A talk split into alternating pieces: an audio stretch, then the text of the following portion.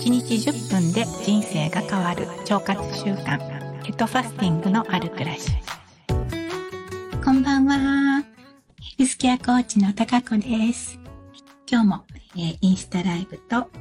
ポッドキャストの同時配信をしていきたいと思います。今日もね腸活についてのお話をしていきたいと思います。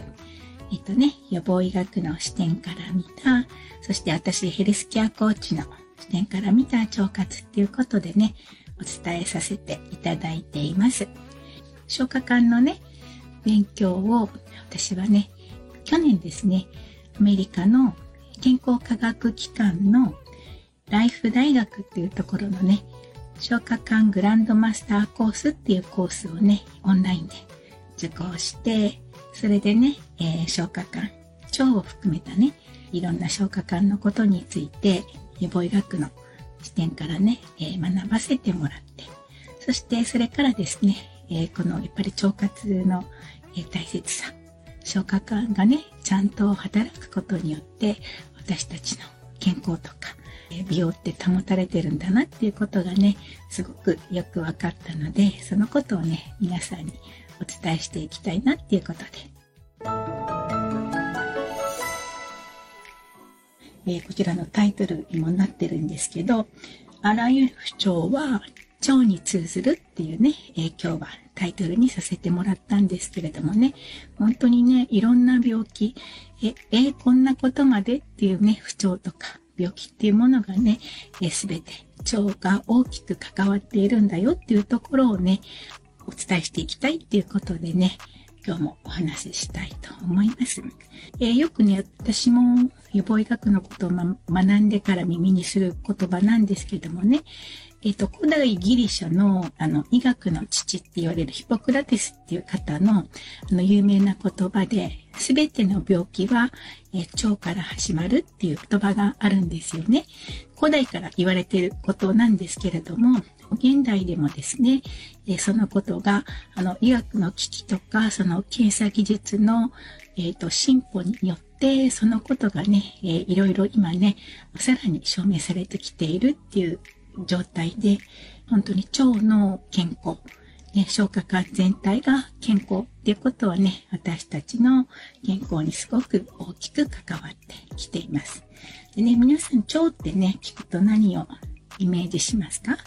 食べたものを消化したり、それから吸収したりするところとかですね、もしくは余分なものをね、あの、便として排泄していくところっていうふうにね、思われていると思うんですけどもね、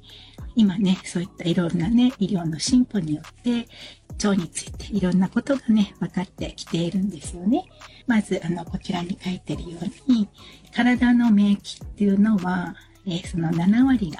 腸の中に存在しているっていうことですよね。8割とかね、えー、いう方もいますけれども、それくらいね、あの、免疫はね、あの、腸の中にあるので、その腸の健康を保っていくことってすごく大事だよっていうこと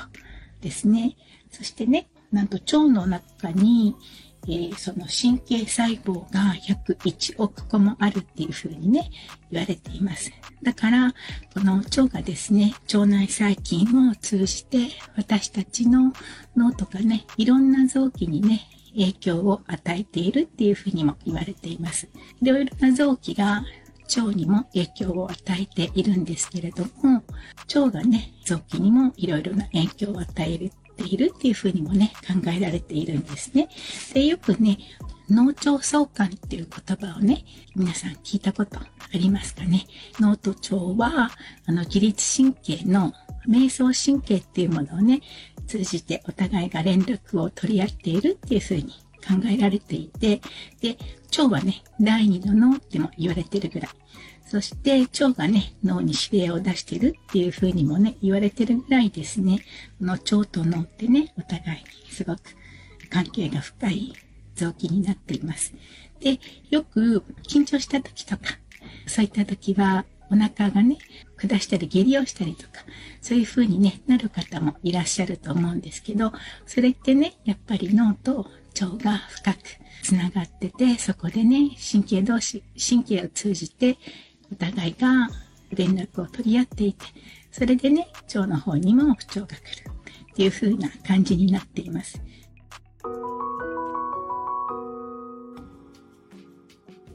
でね、私はあの、アイルベーダーの施術の中で、あの、シロダーラっていうね、えっと、第3の目のところに、あの、温かいね、薬草オイルを、あの、垂らす施術があるんですけれども、この施術はですね、いろんなね、ストレスとか、そういうものをクリアにしていったりだとか、脳の疲れ、で究極なね、脳のデトックスっても言われてるくらい、脳の疲れをね、取ってあげたりっていうね、施術になるんですけどもね、この施術をすることで、夜の睡眠、深い睡眠が取れたっていうお客様もいらっしゃったんですけれどもね、翌日のね、便がすごく、あの、会長に出たっていうね、お客様もいらっしゃる。ぐらいです。それはね、やっぱり脳と腸がね、お互いが連絡を取り合っていて、それでね、脳がリラックスできた。緩んだことによって、腸の方もね、副交感神経が働いて、それでね、活動することができた。っていうことになっているので、この脳腸相関もね、すごく大切なことだと思います。そしてね、うつ病の方とかはね、やっぱりその、下痢とか便秘とかね、そういったね、不調を起こる方がやっぱり多いみたいです。こちらもやっぱり脳と腸が関係しているっていうことになっていきますよね。そしてね、その逆もあってですね、この腸の中の腸内細菌が、悪い腸内細菌が増えることによって、その腸の中で有害物質が出るんですね。で、その有害物質が脳に達することで認知症を引き起こしているっていうふうにも考えられているので、本当にね、腸の健康ももちろん本当に大切になってきます。認知症の原因っていうのはね、それだけではないですけれどもね、それも一つの原因になっているっていうふうにね、現代では考えられています。だから、えっ、ー、と、ここにね、今日のタイトルに書いているように、あらゆる不調は腸に通ずるっていうのはね、そういうところからも言われているのかなっていうふうに思います。ですので、この腸の健康ですね、消化管の健康。で、ここに書いているように、エンバイアメント、環境と、ここのライフスタイル、そしてね、マインドセット、心。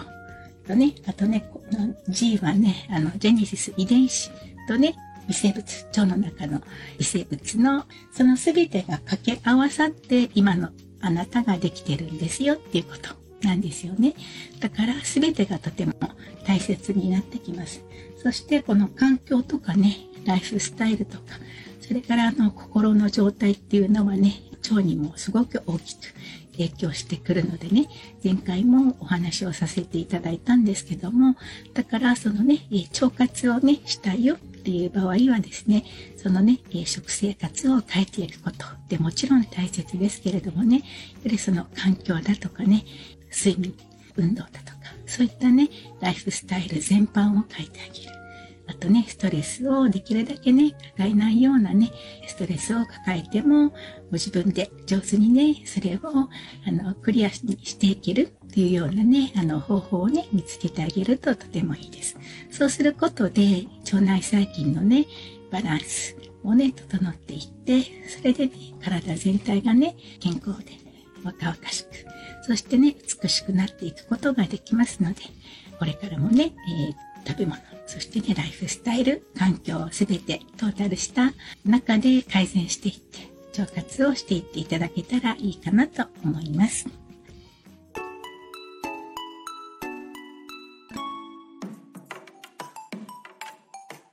今日のね、えー、ライブ、そしてポッドキャストはね、こちらで終わりにしたいと思います。今日もね、ご視聴いただいてありがとうございました。